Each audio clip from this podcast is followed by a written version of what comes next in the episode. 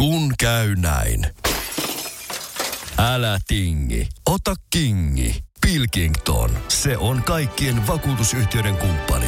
Tuulilasin korjaukset jopa odottaessa ja helppo vaihtopalvelu. Etsi lähin asennusliike osoitteesta tuulilasirikki.fi. Laatua on Pilkington. Tämä on Podplay Podcast.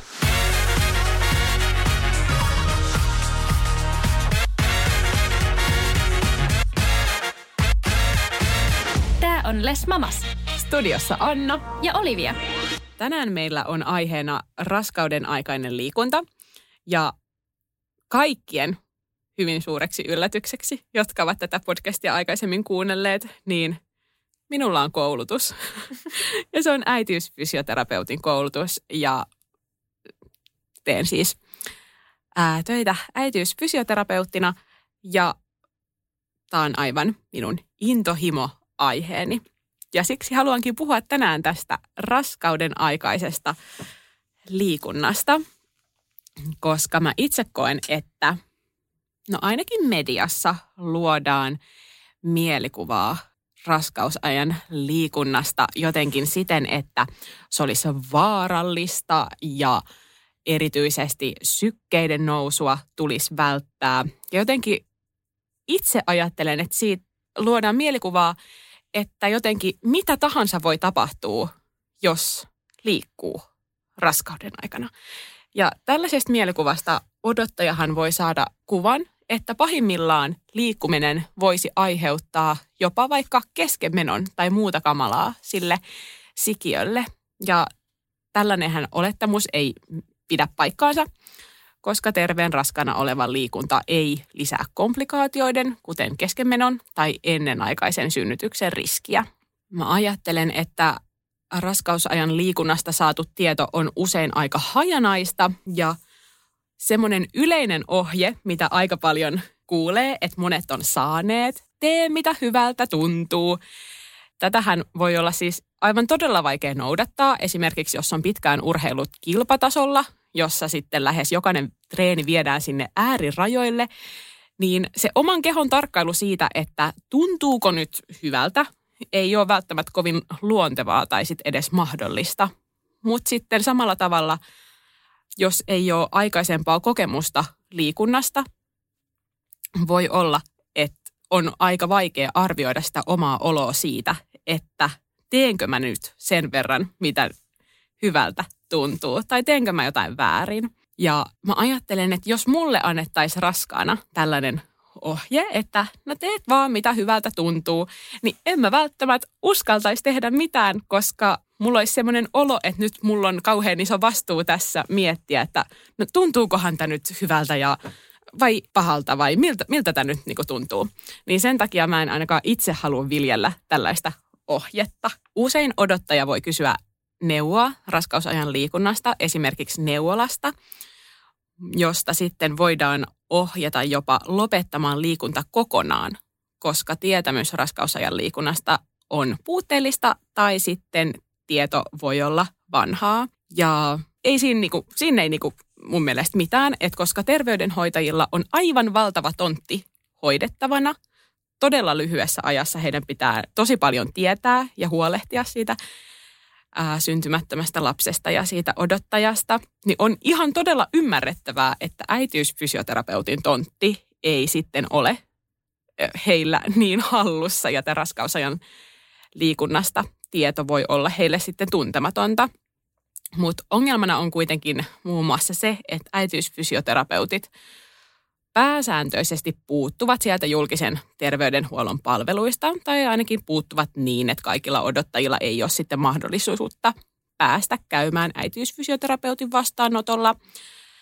Kaikilla paikkakunnilla ei edes ole äitiysfysioterapeutteja, tai sitten muusta syystä esim. taloudellisesta tilanteesta johtuen neuvolla voi olla se ainoa paikka raskaana olevalle, se kontakti terveydenhuoltoon – ja jos sieltä ei sitten saa kunnon ohjeistusta, ymmärrettävästi tähän raskausajan liikuntaan, niin voi olla, että sitten odottaja kokee jäävänsä aika lailla oman onnensa nojaan. Ja koska raskaana olevalla voi olla tämä uskomus siitä, että raskausajan liikunnalla voi tehdä itselleen tai sikiölle jotain huonoa, niin mä ymmärrän sen, että helposti siinä sitten päätyy siihen, että ei liiku raskausaikana ollenkaan.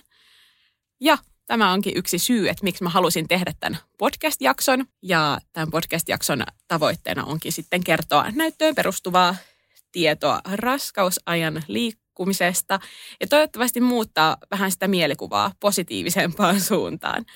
Öö, olen käyttänyt myös lähteitä ja lähteet tähän jaksoon löydät tämän jakson kuvauksesta.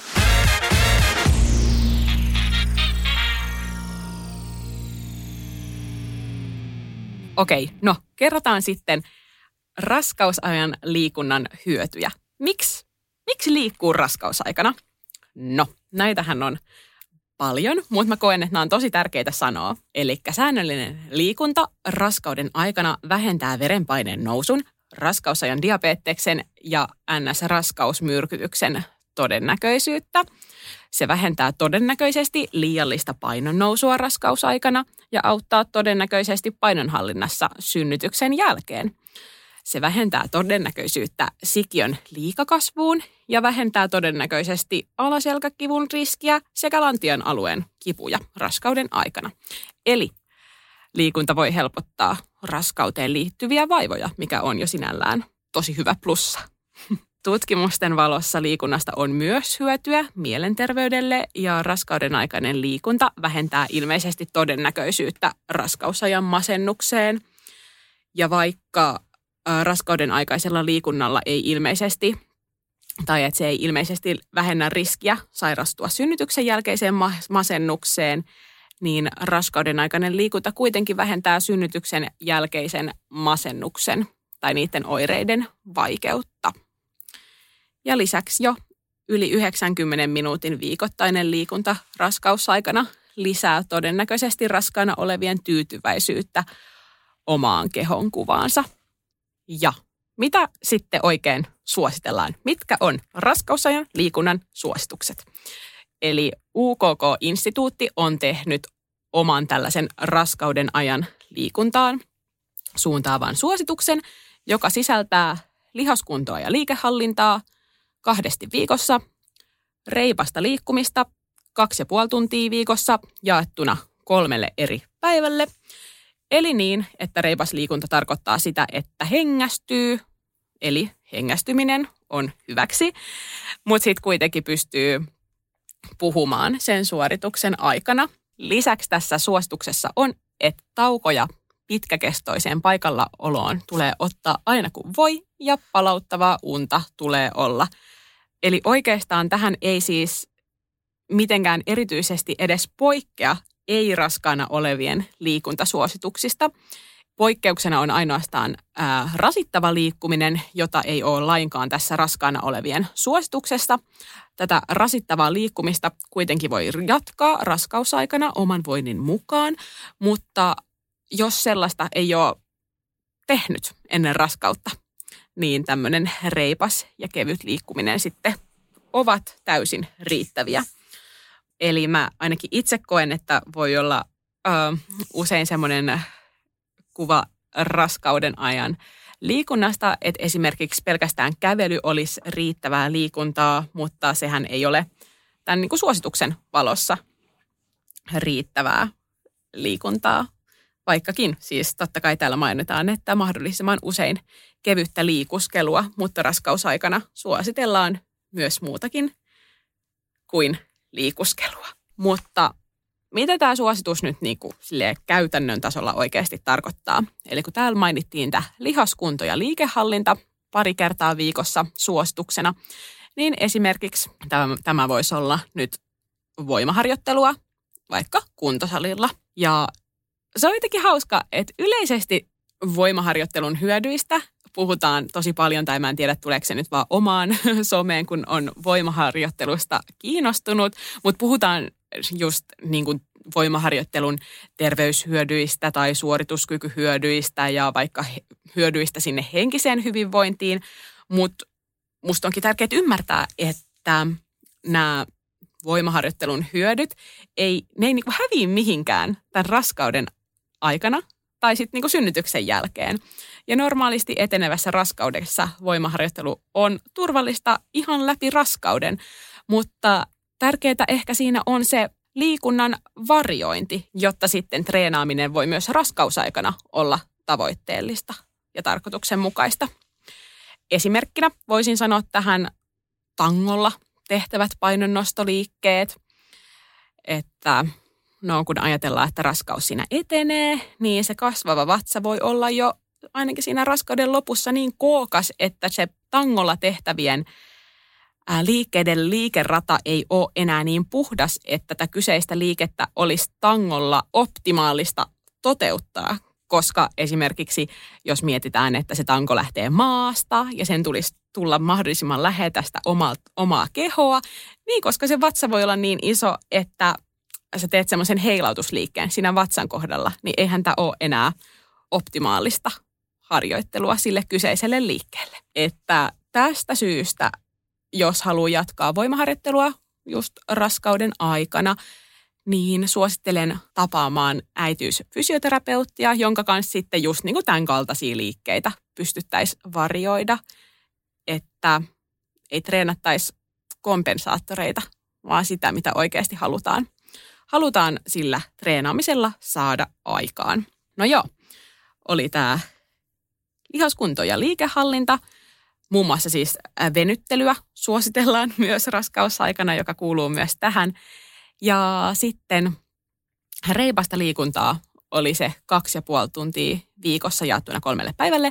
Ja tällaista kohtuutehoista kestävyystyylistä harjoittelua voisi esimerkiksi olla hölkkä, pyöräily, uinti, soutu, hiihto, luistelu, tanssi, kuntosaliharjoittelu. Eli tällaista, missä sitten hengästyy kunnolla, mutta kuitenkin pystyy sitten puhumaan tämän suorituksen aikana.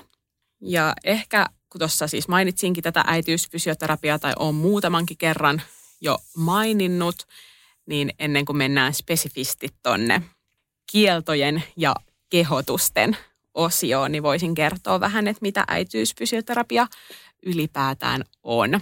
Eli äitiysfysioterapia on kokonaisvaltaista, ennaltaehkäisevää tai kuntouttavaa fysioterapiaa, jonka tavoitteena on edistää raskaana olevien ja synnyttäneiden naisten terveyttä ja hyvinvointia.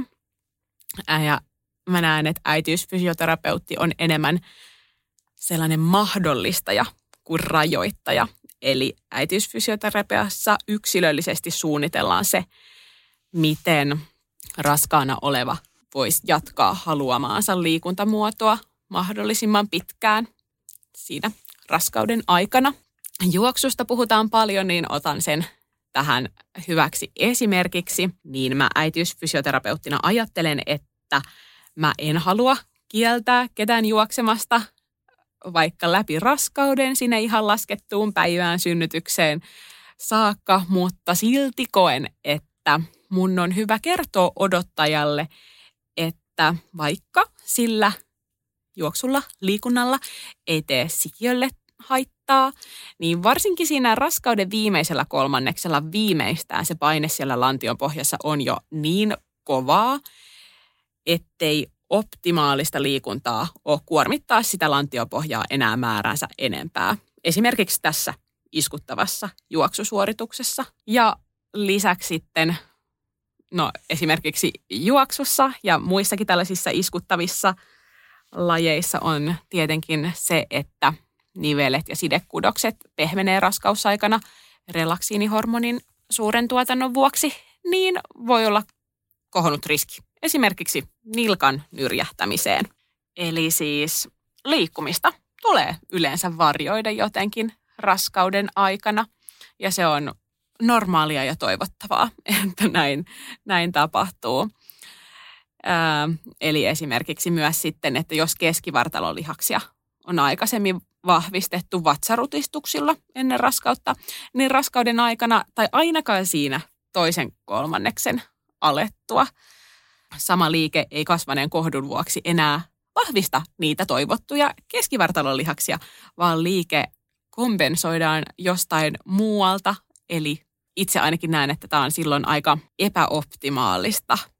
Ja sit sen takia mä suosittelenkin jättämään kaikki perusvatsarutistukset pois ja myös koukkuselin pois, ainakin siinä just siinä raskauden puolen välin tienoilla.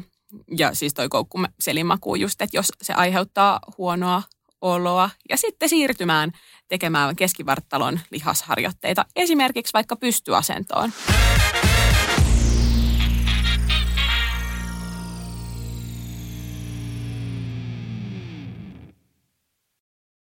Kun käy näin.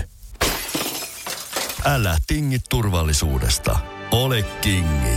Valitse Pilkington. Lasin vaihdot ja korjaukset helposti yhdestä osoitteesta tuulilasirikki.fi. Laatua on Pilkington. Me pidämme tunkeista. Kolme tonnia nostava Vahko Hallitunkki nostaa matalat sähköautot ja korkeat maasturit. Kantaa asiakkaalle nyt 229. Motonet, tunkkaavan ihmisen tavaratalo.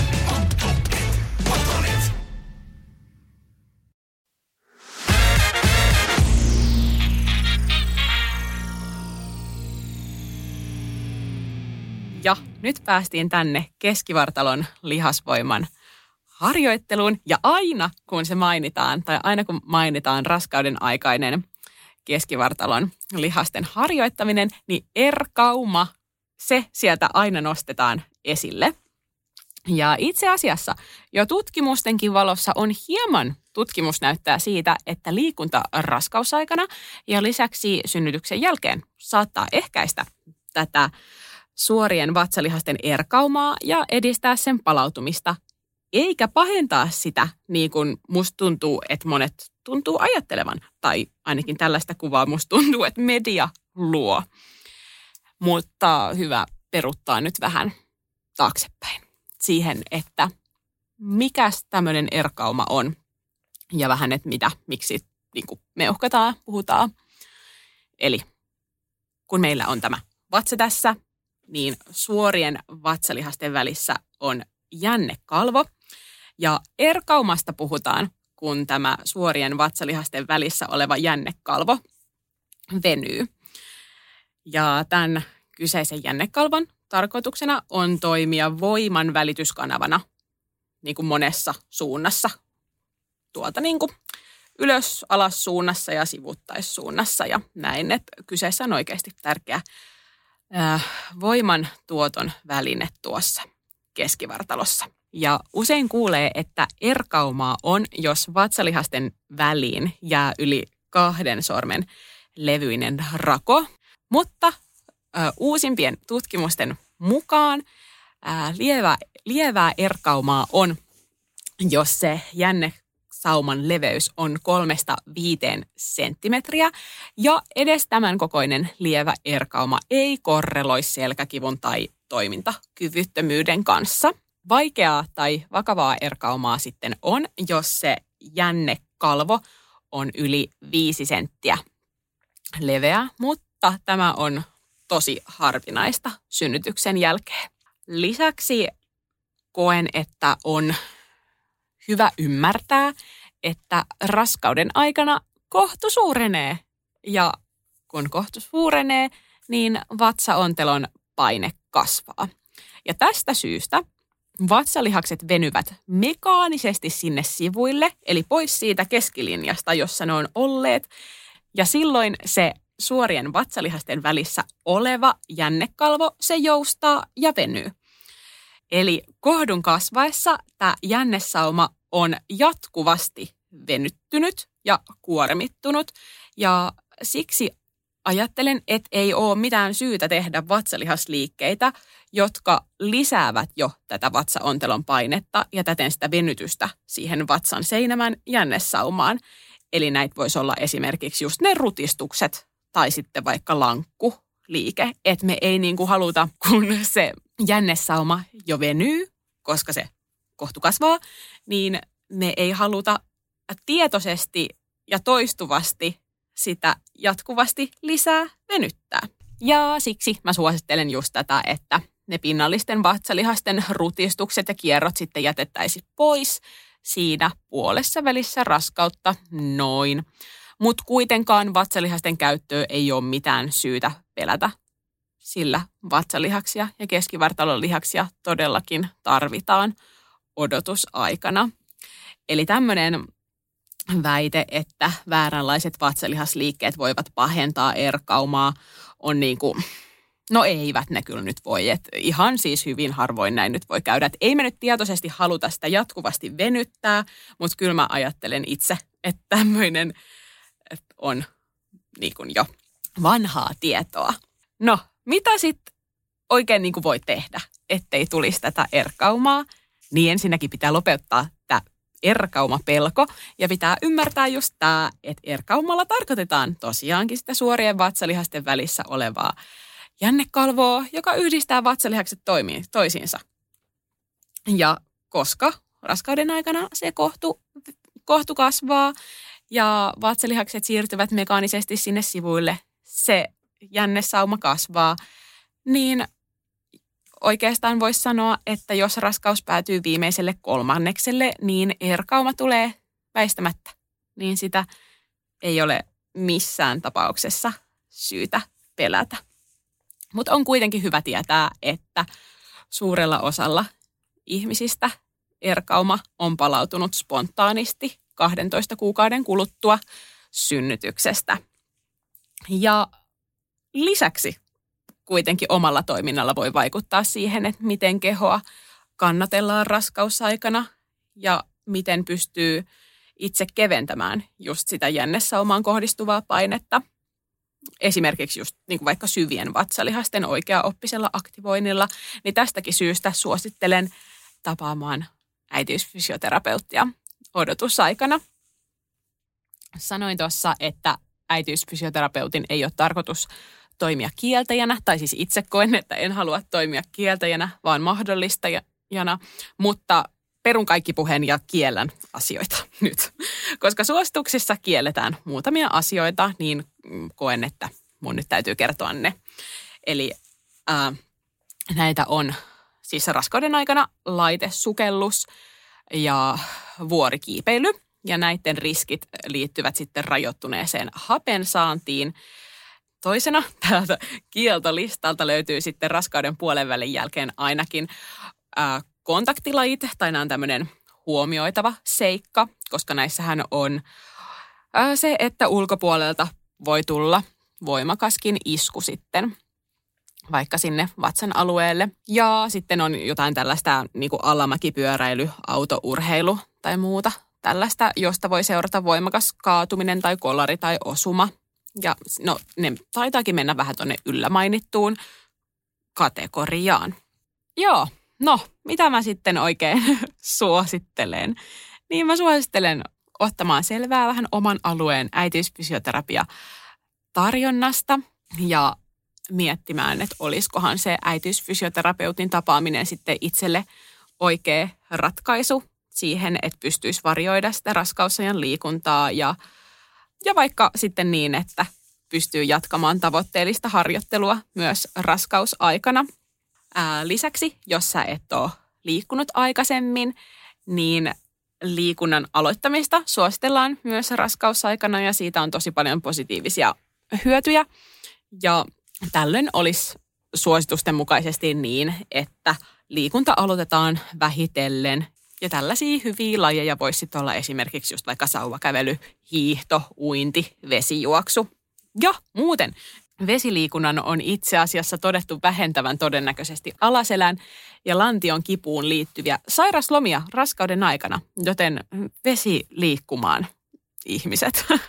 Ja vaikkei olisi aikaisemmin liikkunut, niin tässäkin tapauksessa mä suosittelen tapaamaan äitiysfysioterapeuttia, jotta just saa tukea tähän liikunnan aloittamiseen ja vaihtoehtoja sitten siihen, että mitkä voisi olla just itselle semmoinen mieluisa ja oikea tapa aloittaa sitten se liikunta. Ja mitä mä vielä suosittelen on, että ihmiset oikeasti rohkeasti liikkuisi raskausaikana. Ja ainakin omassa äitiysfysioterapiatyössä haluan auttaa kaikki luomaan semmoisen oman näköisen raskausajan. Oli sitten kyseessä semmoinen henkilö, joka haluaa palata kisakentille mahdollisimman nopeasti synnytyksen jälkeen, tai sitten henkilö, joka ei edes vielä tiedä, miten tätä liikuntaa lähtisi toteuttamaan. Koen, että kummankin on ihan yhtä tärkeää saada tukea ja tulla kohdatuksi, kokonaisvaltaisesti. Tässä jaksossa kaikki tieto, mitä mä oon kertonut tästä raskauden aikaisesta liikunnasta, se koskee normaalisti edennyttä raskautta, jossa ei ole liikunnalle vasta-aiheita. Et liikunnalle voi kuitenkin olla jotain vasta-aiheita ja lääkäri voi näin suositella henkilölle rasituksen vähentämistä tai sitten vaikka kokonaan lopettamista. Ja nyt koen kuitenkin velvollisuudekseni sitten luetella näitä vasta-aiheita. Eli missä tilanteessa liikuntaa ei suositella? On huonossa hoitotasapainossa olevat krooniset sairaudet, istukan ennenaikainen irtoaminen, kalvokiinnitteinen napanuora, sikiön kasvun hidastuma, aktiivisessa vaiheessa oleva ennenaikainen synnytys, vakava raskausmyrkytys ja kohdun kaulan heikkous. Ja sitten suhteellisia vasta-aiheita on hoitotasapainossa oleva tyypin 1 diabetes, lievät hengitys- ja sydänsairaudet, lievä raskausmyrkytys, etinen istukka raskausviikon 28 jälkeen, hoitamaton kilpirauhassairaus, vakava syömishäiriö, aliravitsemus ja useamman ravintoaineen puutos. Lisäksi raskauden aikainen liikunta on keskeytettävä, jos ilmenee jotain seuraavista oireista, eli verenvuoto emättimestä, lepohengen ahdistus, huimaus tai rintakipu, kova päänsärky, pohkeen turvotus yhdistettynä kipuun, sikiön liikkeiden väheneminen ja säännöllinen ja kivulias kohdun supistelu. Ja huomiona se, että liikunnan vasta-aiheita ei ole kohonnut verenpaine, ylipaino tai lihavuus, toistuvat keskenmenot, lyhyt kohdunkaula, monikkoraskaus, epilepsia, anemia, ortopediset rajoitteet, äärimmäisen inaktiivinen elämäntyyli ja aikaisemmat ennenaikaiset synnytykset tai sikiön rajoittunut kasvu aikaisemmissa raskauksissa.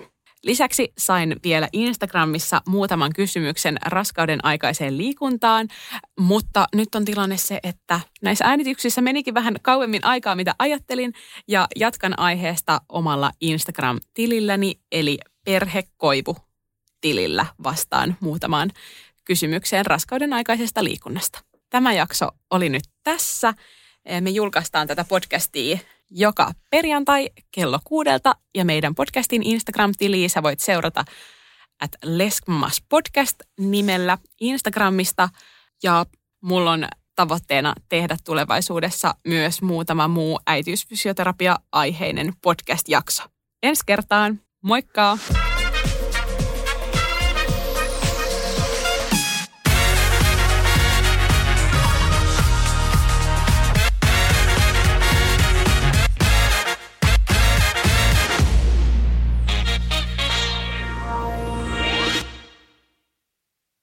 Käy näin. Älä tingi, ota kingi. Pilkington, se on kaikkien vakuutusyhtiöiden kumppani. Tuulilasin korjaukset jopa odottaessa ja helppo vaihtopalvelu. Etsi lähin asennusliike osoitteesta tuulilasirikki.fi. Laatua on